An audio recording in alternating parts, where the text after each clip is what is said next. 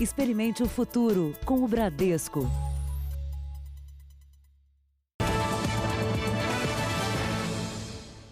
Boa noite. Boa noite para você. Cientistas brasileiros conseguiram comprovar em laboratório a eficácia de um medicamento contra o coronavírus. É bom ressaltar que essa é só a primeira etapa da pesquisa e o remédio agora vai ser testado em humanos. O governo federal anunciou que vai ter uma resposta sobre a eficácia nos pacientes em até um mês. A descoberta é de pesquisadores do Centro Nacional de Pesquisa em Energia e Materiais de Campinas, interior de São Paulo. O remédio testado em laboratório apresentou 94% de eficiência contra o novo coronavírus. A prova final que nós fazemos no laboratório é testar se esse medicamento é capaz de eliminar o vírus, coronavírus 2, em culturas de células. E principalmente mostrando uma relação de que onde você aumenta a concentração do medicamento, você reduz mais a carga viral, é, ele, ele, ele mostra que ele é capaz de eliminar o vírus. O medicamento vai ser testado agora em seres humanos. Os cientistas acreditam que os primeiros resultados devem sair daqui a um mês. O nome do medicamento é mantido em sigilo para evitar o que aconteceu com a hidroxicloroquina. Isso é feito de uma forma extremamente científica. Por que, que eu não, não, não, posso falar o nome do medicamento? Né? Eu até fiz questão de não, não saber esse nome, é, para evitar uma correria ah, em torno desse, desse medicamento, enquanto ele não, tá, não está ainda testado é, com a, e tendo certeza que ele vai funcionar para isso. O medicamento vai ser testado em 500 pacientes contaminados. Metade vai receber a substância e a outra metade vai ser tratada com placebo. Todos eles vão permanecer internados por 14 dias, para os pesquisadores monitorarem os exames. Uma fase importante é o monitoramento da carga viral desse paciente. Isso vai ser muito importante porque a gente vai saber se o medicamento inibiu a replicação viral uh, nesse paciente. Segundo o ministro da Saúde, o medicamento é um vermífugo. O remédio já tem inclusive genérico e é produzido no Brasil. Além disso, tem poucos efeitos colaterais e pode ser usado de crianças a idosos. O primeiro passo está dado. As pesquisas não param. Esse, é, esse foi o primeiro candidato selecionado a partir de seis testados. Né? Mais cinco encontram-se em testes agora. E na semana que vem, uma série de outros testes com outros candidatos é, vai ser iniciado. Veja agora outros destaques do dia. Brasil registra 28.320 casos da Covid-19. Governo avalia substituto para ministro Mandetta. Organização Mundial de Saúde divulga plano para saída do isolamento. E as ações solidárias para ajudar as comunidades a vencer o vírus.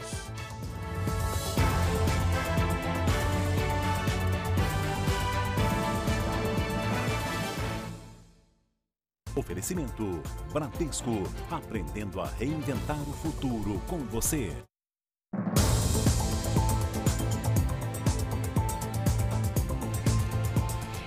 Seguimos com a nossa cobertura sobre o coronavírus, agora falando dos efeitos econômicos de toda essa crise. A angústia de faxineiras e diaristas só aumenta com as medidas de isolamento por causa da pandemia aqui no Brasil. Afastadas do serviço para evitar o contágio da doença, essas trabalhadoras estão sem perspectiva de ter de volta a renda do mês para pagar as contas da casa. Elaine sempre foi muito divertida. É daquelas diaristas que trabalham com alegria. Só que esse tempo de cinco faxinas por semana acabou. O sorriso deu lugar à preocupação. Depois que começou a pandemia, Elaine não tem mais trabalho. Os patrões dispensaram os serviços dela. Alegaram risco de contaminação e falta de dinheiro perigoso, né? Que a gente vai lá, é perigoso é, é, passar para a família dele também, pode passar, a gente também pode pegar em nos ônibus de outros lugares. Então a gente tá se cuidando em casa, né? A Elaine tem uma parceira nas faxinas, é a filha dela, Vanessa. As mensagens, que há pouco tempo eram de trabalho, agora chegam bem desanimadoras. Chegou a conta de água, chegou a conta de luz, o aluguel tem que pagar. Então a gente fica desesperada. E como só limpar a calçada não resolve, mãe e filha estão se reinventando. Para tentar pagar as contas, elas têm de improvisar. Mãe e filha agora lavam e passam roupas em casa para os clientes. Só que o dinheiro que entra não chega nem perto dos gastos mensais da família. Brenda vive o mesmo drama. As chamadas para o trabalho não aparecem mais caiu bastante. Então, assim, o que eu consigo trabalhar durante a semana é fazendo uma, duas né, faxinas, sendo pós-reforma, porque as limpezas pesadas mesmo, até hoje, é, depois dessa pandemia, eu não consegui realizar nenhuma. As diaristas estão entre as categorias que têm direito ao auxílio emergencial do governo. Mas enquanto o dinheiro não vem, o jeito é levantar a cabeça e torcer para tudo isso passar. A gente quer trabalhar, a gente quer que essa, que essa pandemia acabe para a gente poder voltar à nossa rotina, né? E vai passar. O drone é mais um aliado no combate ao coronavírus no Rio de Janeiro. É, o equipamento vai rastrear e tentar dispersar aqueles que ainda insistem em ficar aglomerados durante a pandemia. O aviso é dado em alto e bom som. Por favor, respeitem o distanciamento social. Um alto-falante foi instalado no aparelho que vai sobrevoar os lugares cheios e dar o recado aos que ainda desobedecem o isolamento social. O drone só vai decolar quando chegar uma denúncia à prefeitura. A partir daí, o equipamento vai checar a informação. As imagens feitas são transmitidas em tempo real a uma central de operações do município. O alerta sonoro será acionado e, se não houver obediência, a Guarda Municipal vai entrar em ação para dispersar as pessoas mil chamados por dia em relação a aglomerações, é, sejam aglomerações em estabelecimentos comerciais, na rua. Chamado de drone falante, ele vai alertar multidões em filas, como essas flagradas esta semana em frente às agências bancárias. Outra medida para conter o avanço do coronavírus na capital é a limpeza das estações do VLT, o veículo leve sobre trilhos. A desinfecção foi feita hoje por militares da Marinha que usaram roupas e máscaras especiais para limpar as estações do centro da capital, por onde passam diariamente mais de 100 mil passageiros. São tropas treinadas para respostas a emergências, tanto nucleares quanto biológicas, químicas ou radiológicas. Normalmente são tropas que já trabalharam em outros grandes eventos, vêm trabalhando desde a Copa das Confederações, 2014, a Copa do Mundo, Pesquisadores de Goiás desenvolveram um respirador que, em vez de um, comporta quatro pacientes ao mesmo tempo. Essa é mais uma iniciativa para o tratamento da Covid-19. A falta de respiradores mecânicos é um dos principais problemas no combate ao coronavírus no mundo. Pensando nisso, uma equipe de pesquisadores dos Institutos Federais de Goiás decidiu criar um mecanismo para otimizar o uso do aparelho. Em vez de um, até quatro pacientes podem ser conectados. A situação só seria possível em caso de extrema urgência e em pacientes que apresentassem mesmo comprometimento respiratório e em relação também à estatura de peso, idade e também a condição de absorção de oxigênio. Num respirador comum foram instalados dois conectores que podem levar o oxigênio por duas traqueias artificiais cada um os testes com pulmões artificiais mostraram que todos recebem o ar na mesma potência. A solução encontrada pelo grupo foi instalar, ao invés de um, quatro filtros, um em cada entrada e nas saídas de ar, o que, segundo os criadores do projeto, protege os pacientes e também os profissionais de saúde. O custo do equipamento é baixo já que os hospitais costumam ter esses conectores e traqueias artificiais em reserva no estoque. Mas a adaptação para o mesmo equipamento ainda precisa ser validada pelo Ministério da Saúde. E nas redes sociais do Jornal da Record você encontra informações sobre o uso correto de máscaras.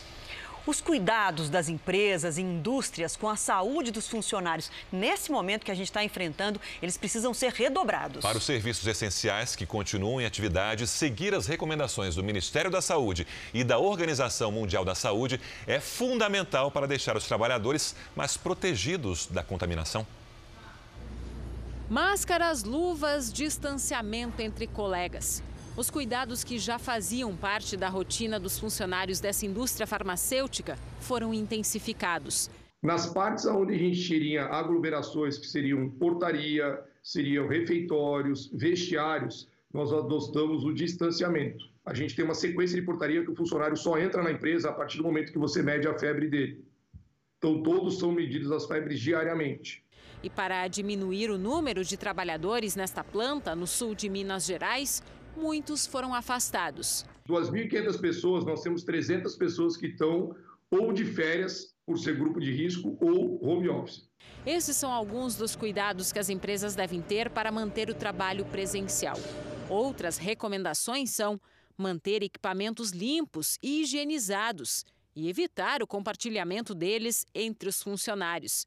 Garantir pelo menos dois metros de distância entre um posto de trabalho e outro.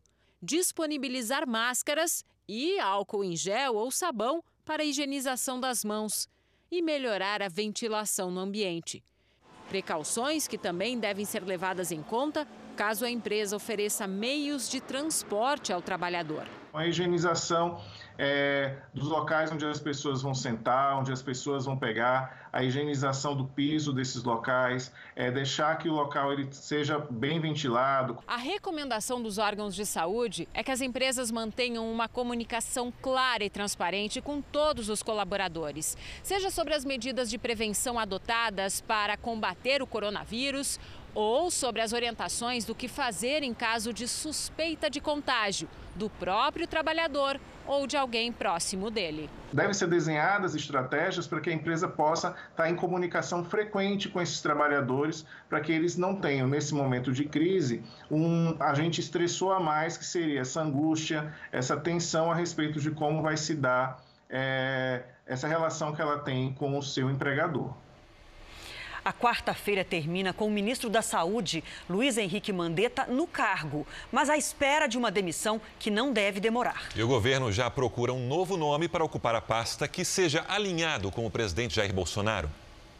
Com o ministro da Saúde cada dia mais próximo da saída do governo, começou no ministério a movimentação de aliados de Luiz Henrique Mandetta para deixar os cargos. O secretário de Vigilância em Saúde, Wanderson de Oliveira, pediu demissão na manhã desta quarta-feira. A informação chegou a ser confirmada em nota oficial do ministério depois que Wanderson, um dos principais auxiliares de Mandetta, enviou uma mensagem de despedida aos colegas. Alguns trechos diziam o seguinte: Finalmente chegou o momento da despedida. Ontem tive reunião com o ministro e sua saída está programada para as próximas horas ou dias. De qualquer forma, a gestão do Mandetta acabou e preciso me preparar para sair junto. Adiante completou. A maioria da equipe vai permanecer e dar continuidade ao trabalho de excelência. E para isso não precisam mais de mim.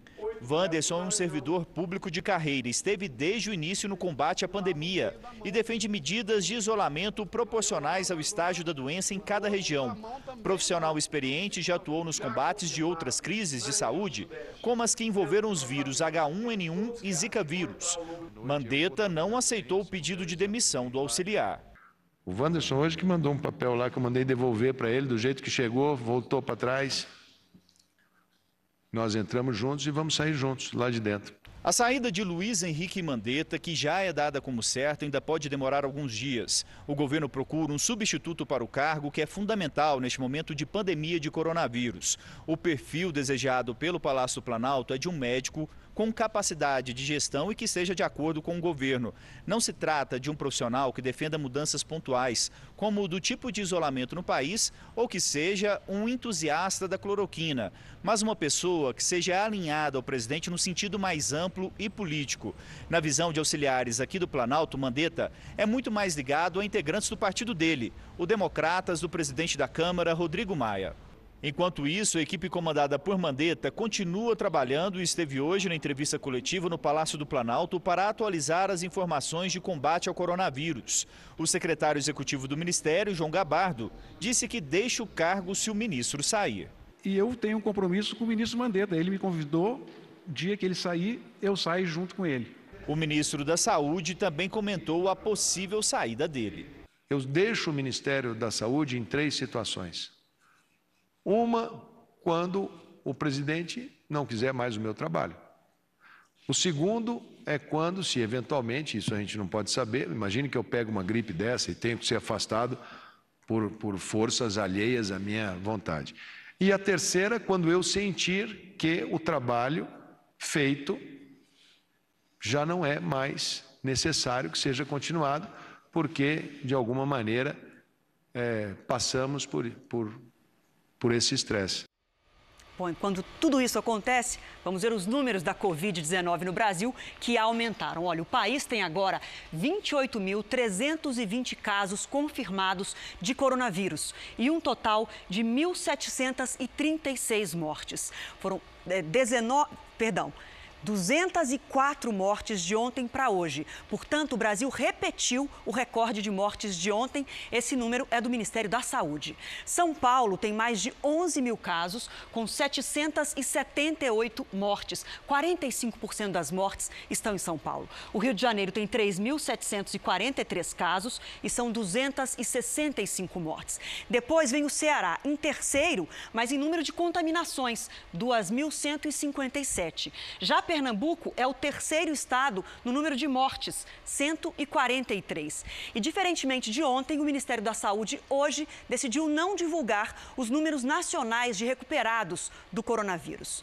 O Ministério da Saúde informou hoje que habilitou mais 210 leitos de UTIs. Vamos ao vivo até Brasília com a repórter Cristina Lemos, que acompanha todos os dias a coletiva para a gente e traz as informações. Boa noite, Cristina.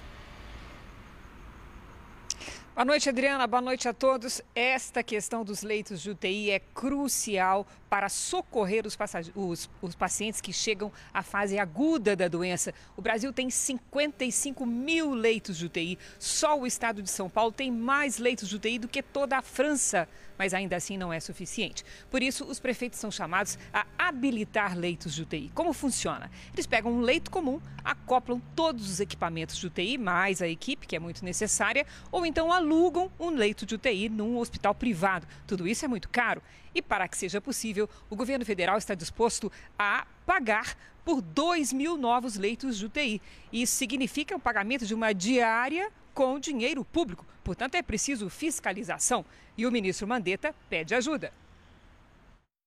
Agora, na Covid, nós estamos invertendo. Pedimos para a Controladoria Geral da União fiscalizar, pedimos para a Polícia Federal fiscalizar, comunicamos a todos os gestores que a assinatura do secretário municipal e secretário estadual vão ali na informação de que abriram aqueles leitos e que aqueles leitos efetivamente existem e estão ali. Então, é um cuidado muito grande, porque isso é de difícil controle por parte do Ministério da Saúde. O ministro Mandetta foi perguntado se estaria, estaria ocorrendo nesse momento uma aceleração da epidemia no Brasil. Só hoje foram novos mais de 3 mil casos confirmados da Covid-19, ele manteve a posição de que o pico da epidemia deve ocorrer no final de maio, no final de abril e ao ocorrer do mês de maio. Portanto, o Brasil teria obtido aí um certo respiro na epidemia graças às medidas de isolamento social. Vamos ouvir o ministro. Alguns acham que foi exagero, outros acham que não deveria, mas por vias de decisões, principalmente de governadores e prefeitos, nós passamos duas semanas, logo no início da circulação dos casos, nós passamos duas semanas com uma redução muito grande da dinâmica social, muito expressiva. Houve uma adesão muito grande da sociedade brasileira. Seguiu o caminho da cautela, o instinto de proteção à vida, que é muito forte. Vamos falar da votação do texto da PEC do chamado Orçamento de Guerra pelo Senado. Em Brasília está Luiz Fara Monteiro. Fara, boa noite. Não vou falar casa cheia porque a votação foi remota. É isso, Sérgio. Boa noite. E na primeira versão, o placar foi de 58 a 21 pela aprovação nessa votação remota e teve algumas abstenções também. É, os 81 senadores participaram desta sessão. O texto foi aprovado, mas o relator esqueceu de colocar um trecho que já havia sido discutido entre os parlamentares e por isso haverá uma nova votação. Depois que for aprovada em segundo turno, essa proposta vai voltar à Câmara, já que o senador Antônio Anastasia fez alterações.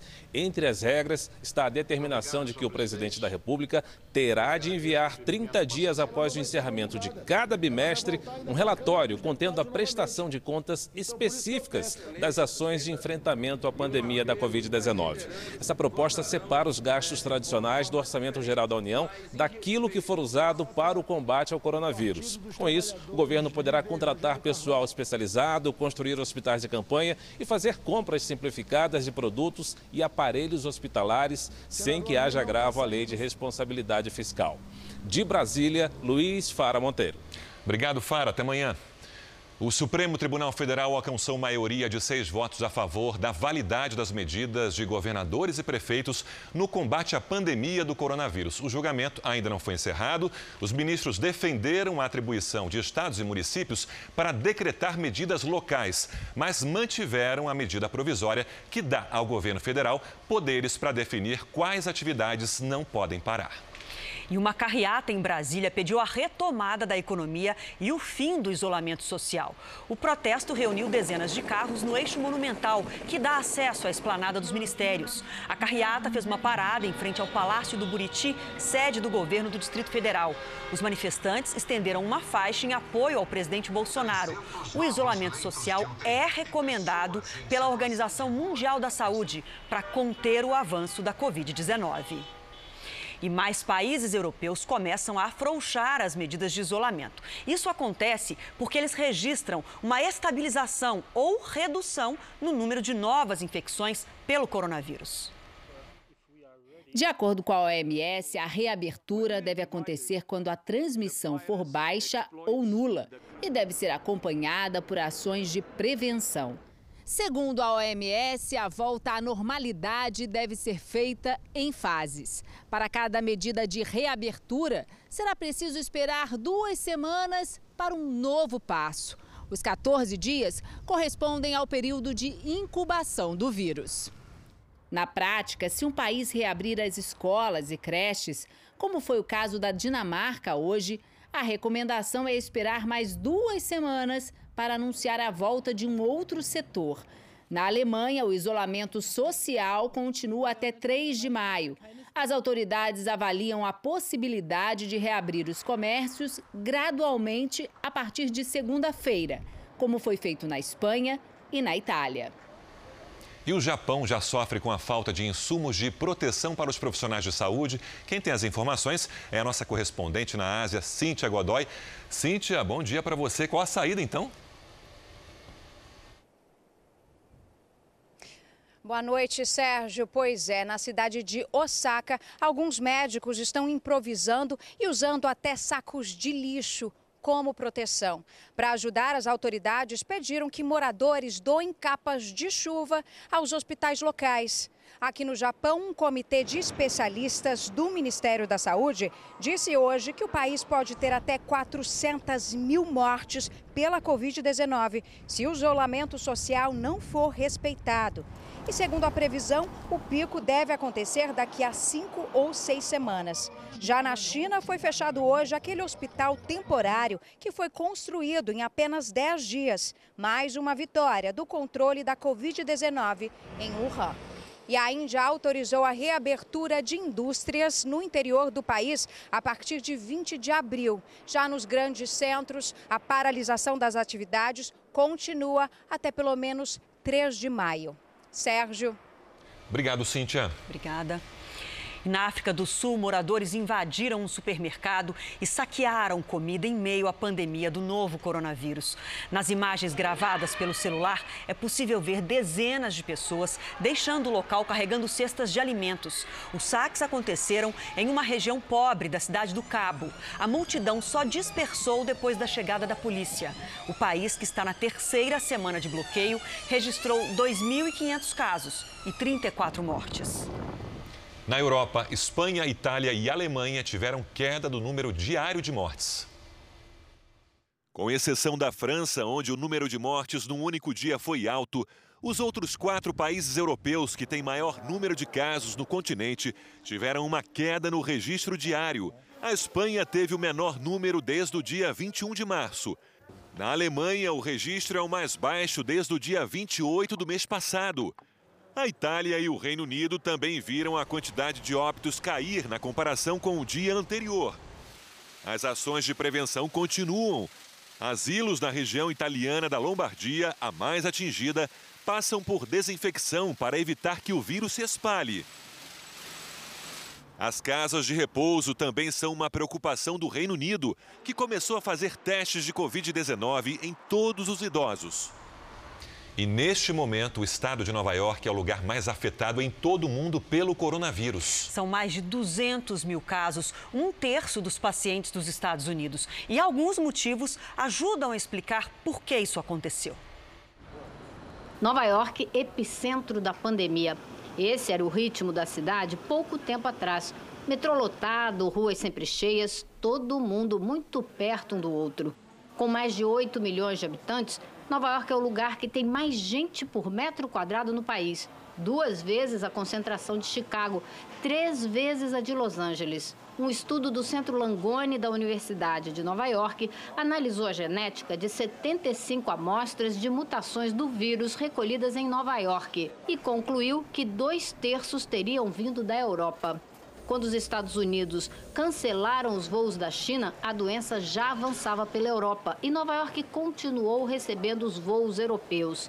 Mais de 10 milhões de passageiros passam todos os anos pelos aeroportos nos arredores de Nova York. E a quarentena também pode ter começado muito tarde na região. Quando o estado de Washington confirmou 2 mil casos, o governador fechou tudo. Um,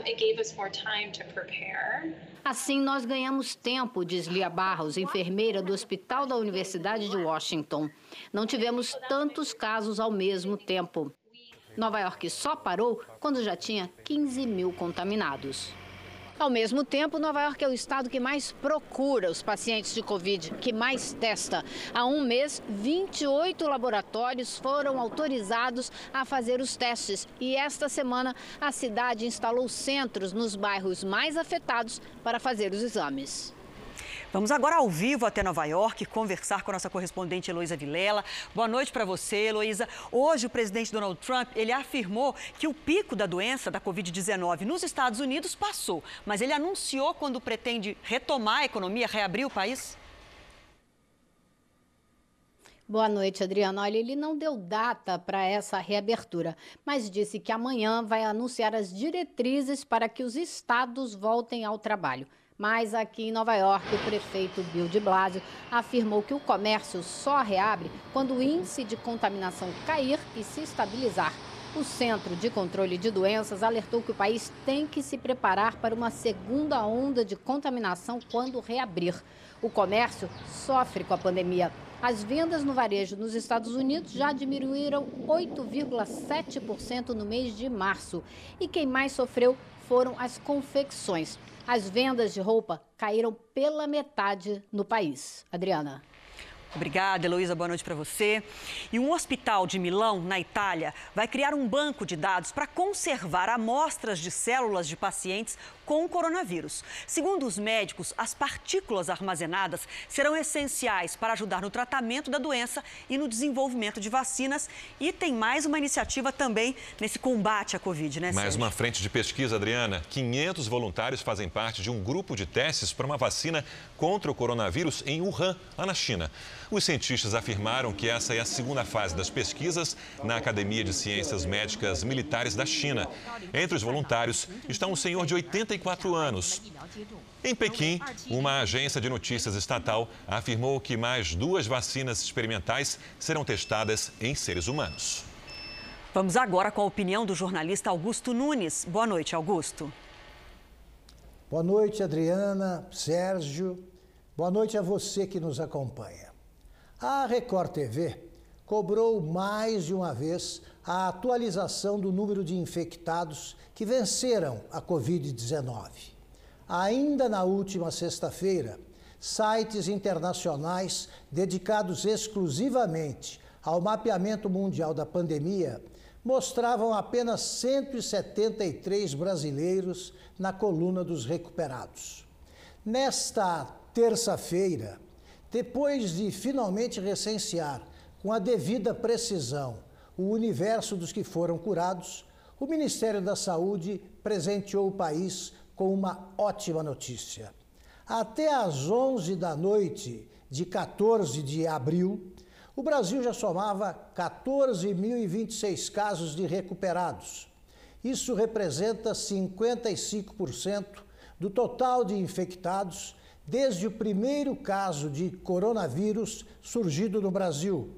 E estão fora dessa conta os que apresentaram sintomas tão brandos que julgaram desnecessária a ida ao médico. A imprensa tradicional não deu importância alguma ao fato que vale manchete. Neste momento, o Brasil só é superado por cinco países no ranking dos que mais recuperam pessoas infectadas pelo vírus chinês. Veja a seguir: empresas e funcionários fazem acordos e mais de 1 milhão e 200 mil empregos são preservados. E veja também: morre, morre Rubem Fonseca, um dos maiores nomes da literatura brasileira.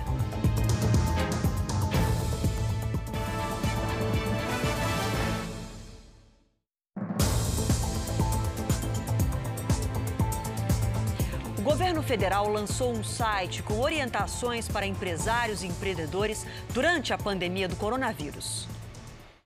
De acordo com o Ministério da Economia, o comércio e a indústria de pequeno, médio e grande portes receberam e ainda devem ter acesso a mais linhas de crédito em condições especiais para combater a crise causada pelo coronavírus. Até agora foram liberados mais de 300 bilhões de reais para todos os setores. A quantidade de crédito ela foi principalmente suprida com mais de 300 bilhões de reais vindo do Banco Central, quando ele liberou o compulsório, uma parte do compulsório dos bancos. Isso já levou o dinheiro para o caixa das instituições financeiras. Nós já sabemos que aquele dinheiro que nós liberamos para os bancos ainda não tem chegado plenamente na ponta. Nós temos conversado com os bancos, mas também estamos aí no forno com ainda mais medidas para que o setor produtivo consiga sobreviver num momento tão difícil. O Ministério da Economia também criou um site para apoiar o setor produtivo. A página Vamos Vencer contém as medidas de apoio em formato de perguntas e respostas, com orientações sobre as medidas tomadas pelo governo. A página na internet é dividida por setores e temas mais procurados por empresários e empreendedores, como fôlego para o fluxo de caixa e flexibilidade nas questões trabalhistas. O Ministério da Economia tem atuado em 12 forças-tarefas, com mais de 300 profissionais, para identificar as necessidades do setor produtivo e encontrar soluções rápidas. Entre as principais iniciativas, o Ministério buscou a produção de itens de saúde necessários para o tratamento de pessoas afetadas pelo coronavírus, como respiradores e equipamentos de proteção. No Brasil, nós produzíamos 250 desses ventiladores pulmonares por semana. Graças ao esforço da nossa equipe junto com o setor privado, várias empresas se reuniram em quatro grupos e conseguiram elevar, veja bem, de 250 por semana para mais de 1.200 por semana. Isso faz com que milhares de vidas sejam salvas. Mais de 1 milhão e 200 mil empregos já foram preservados graças aos acordos de redução de jornada e suspensão de contratos. Desde o início do mês, essa é a rotina de Maicon. Limpa, estuda, se exercita, tudo em casa. O garçom e outros 14 colegas tiveram o contrato de trabalho suspenso por conta da crise causada pela pandemia de coronavírus. Mais uma coisa é certa, né? A gente, como funcionário, tem noção de que a gente não vai estar é, tendo a mesma renda que a gente tinha antes, quando estava trabalhando. O restaurante onde Maicon trabalha fica no Mercado Modelo, um dos principais pontos turísticos de Salvador, que está fechado. O patrão dele optou por suspender todos os contratos para não precisar demitir. A gente conseguiu fazer com todos. E acredito, pelo que eu tenho visto de alguns colegas, o pessoal comentando, a grande maioria, eu acredito que vou aí, 70%, 80% do, do, do, do pessoal que não demitiu foi exatamente por causa dessa medida. Mais de um milhão de trabalhadores no Brasil estão em situação parecida ou tiveram a jornada e salários reduzidos, segundo a Secretaria Especial de Previdência e Trabalho.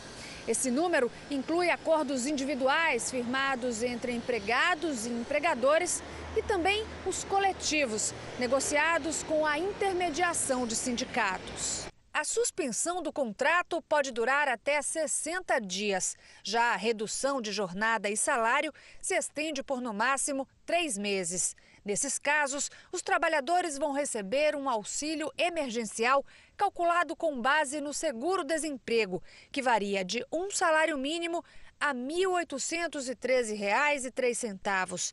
A medida provisória, criada para tentar preservar os postos de trabalho neste período de crise, também foi adotada por Ari, dono desta loja de carros usados. Ele suspendeu alguns contratos, deu férias para outros e reduziu jornadas. Vamos tentar sobreviver com o número de funcionários que nós temos hoje. Veja a seguir as ações que ajudam as comunidades no momento de pandemia.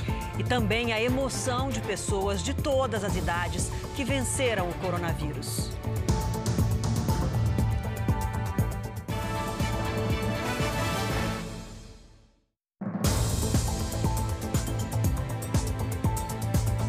Causa da pandemia, um idoso morador do litoral norte de São Paulo vive uma situação inacreditável. Olha só, ele foi trazido à capital paulista há mais de um mês para passar o aniversário com a família e agora não consegue voltar para casa. Esse caso foi parar na justiça.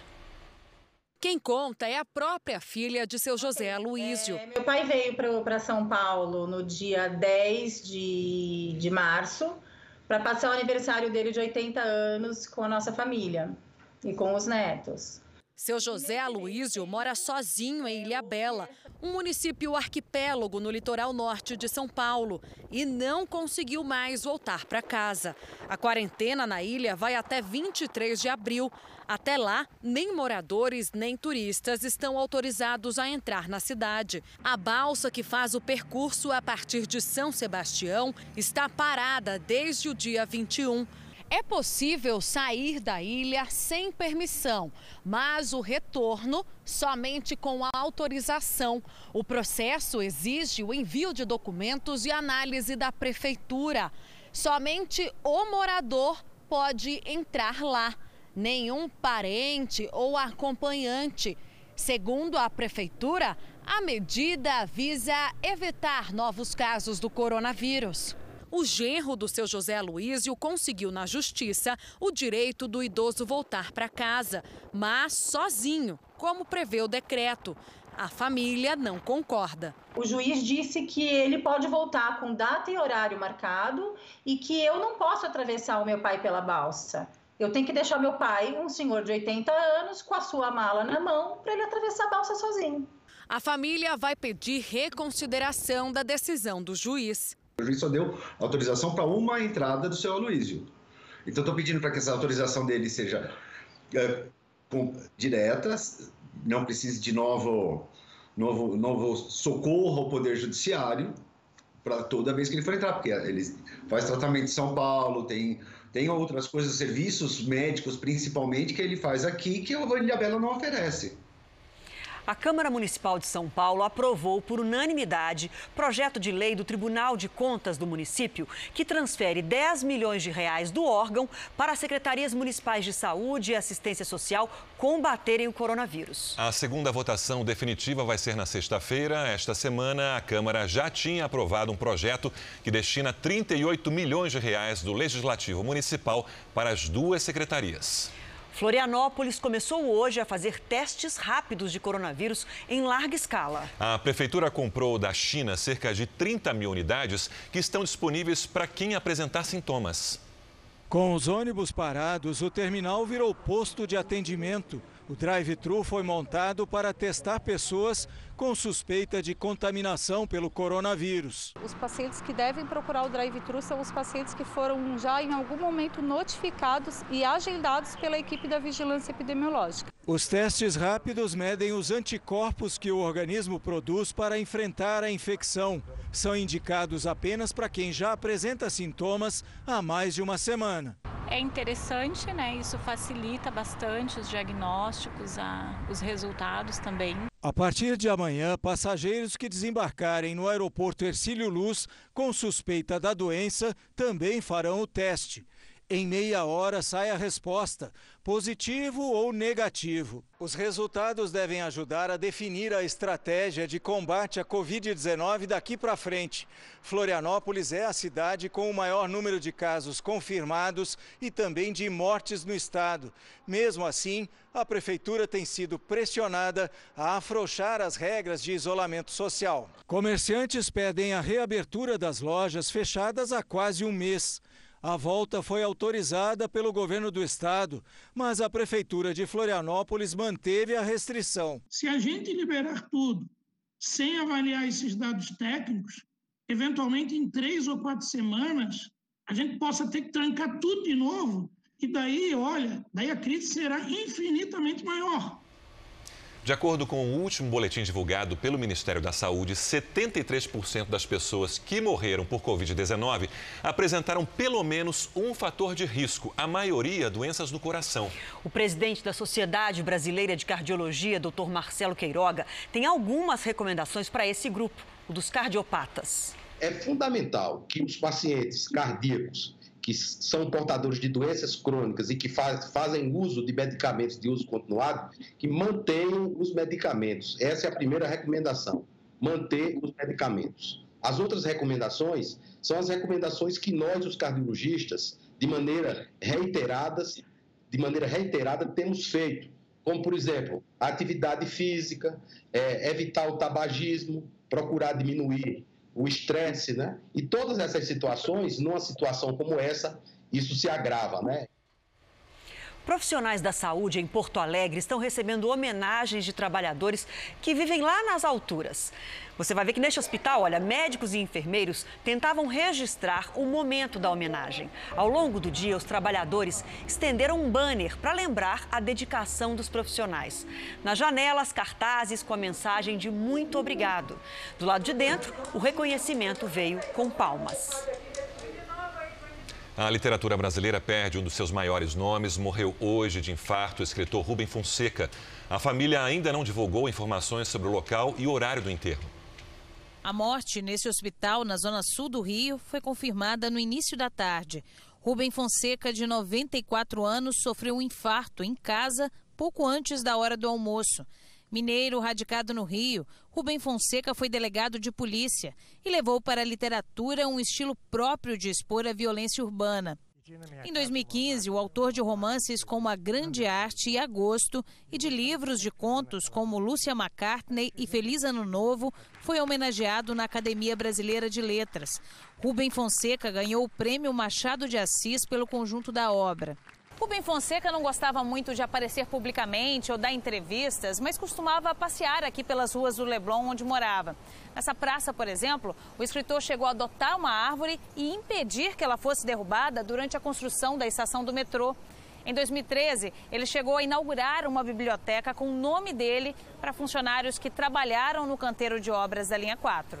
Na ocasião, ele falou aos operários sobre a importância da leitura. Ler nos torna melhor, permite que a gente entenda melhor o outro e permite que a gente entenda melhor a nós, a nós mesmos. A escritora Heloísa Buarque de Holanda lembra que, mesmo em idade avançada, Rubem Fonseca era atento às questões da atualidade.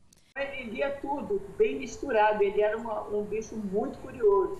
E ele se mantinha contemporâneo. Eu acho que a obra dele mostra isso, essa inquietação do que vai acontecer do hoje, do agora, né?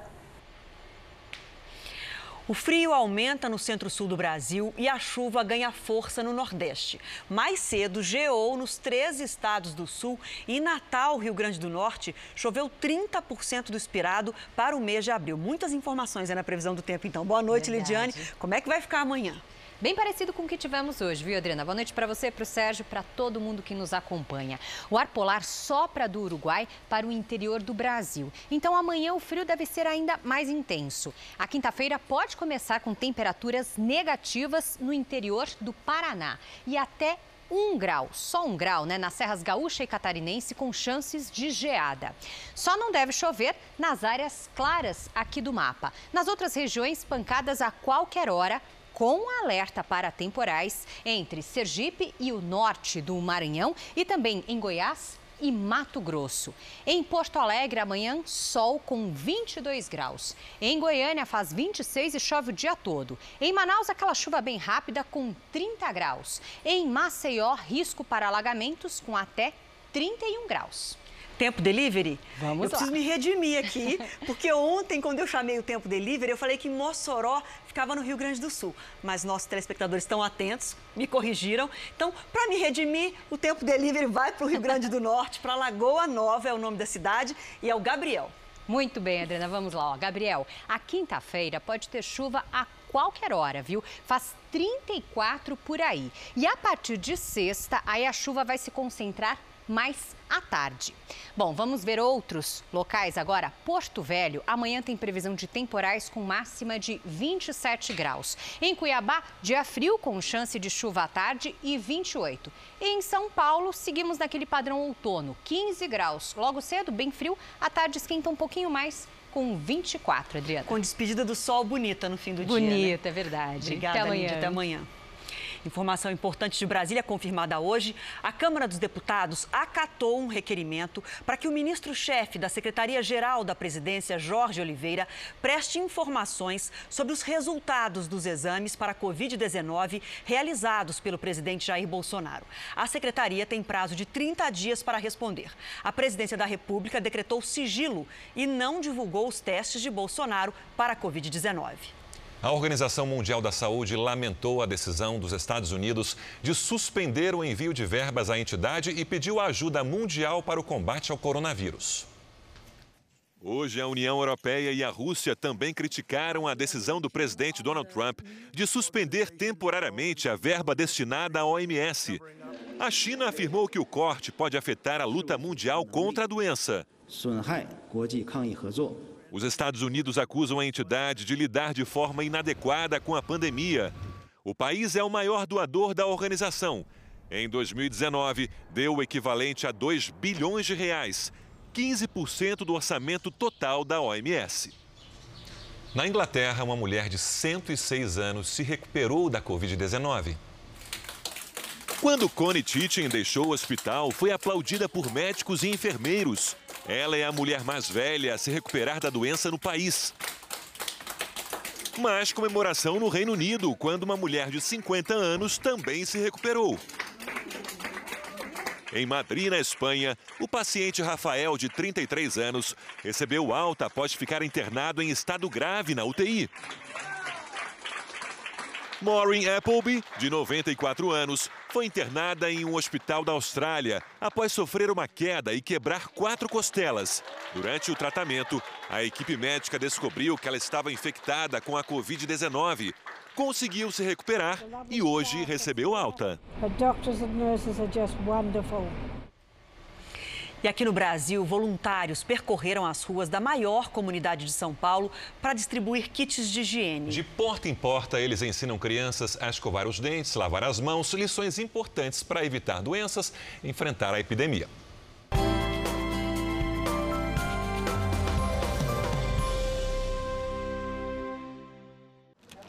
São itens básicos de higiene pessoal: duas escovas, duas pastas de dentes, um sabonete. Mas muitos aqui, às vezes, nem isso conseguem comprar. São quantas pessoas? Aqui é quatro em cima são quatro. Na comunidade de Heliópolis, em São Paulo, foram distribuídos hoje 3 mil kits doados por uma fabricante de produtos para a higiene bucal e por uma rede de atendimento odontológico. O combate não é só ao coronavírus, é também às consequências da pandemia. A gente tem que lembrar de lavar as mãos, higienizar, mas principalmente a higiene da boca, porque é uma porta de entrada para todas as bactérias possíveis no nosso corpo. O coordenador da Central Única de Favelas conta que a comunidade tem recebido apoio de pessoas e de empresas nesse momento em que os moradores mais precisam de ajuda. As crianças antes se higienizavam na escola, então tem todo um procedimento de, de limpeza de boca e tudo, coisas que muitas mães, infelizmente, elas não fazem em casa, porque a escola tinha esse papel. O engajamento de dentistas em ações como essa aumentou agora durante a pandemia, segundo a diretora de marketing da marca de pasta de dente.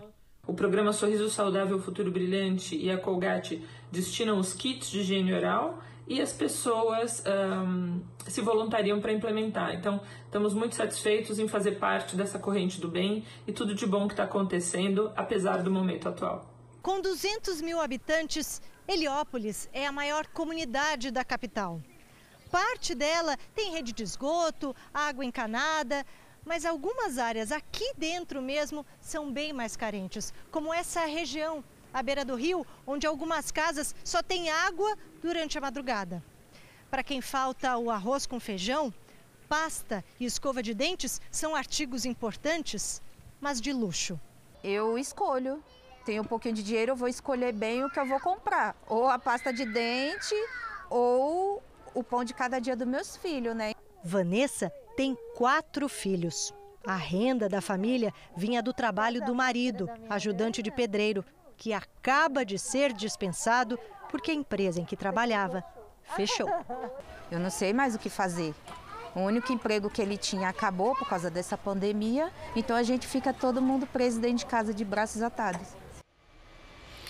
Olha, e uma outra boa iniciativa. O laboratório Novartis vai doar 130 milhões de doses de hidroxicloroquina para o mundo todo no combate ao coronavírus. O laboratório destaca que, embora os resultados iniciais do uso da droga tenham sido promissores, ainda não há nenhum tratamento aprovado disponível e que o uso dos produtos deve respeitar especificações médicas. O Jornal da Record termina aqui. A edição de hoje na íntegra e também a nossa versão em podcast estão no Play Plus e em todas as nossas plataformas digitais. E à meia-noite e meia tem mais Jornal da Record. Fique agora com a novela Amor Sem Igual. A gente volta a se encontrar amanhã aqui no JR. Até lá. Boa noite e até amanhã.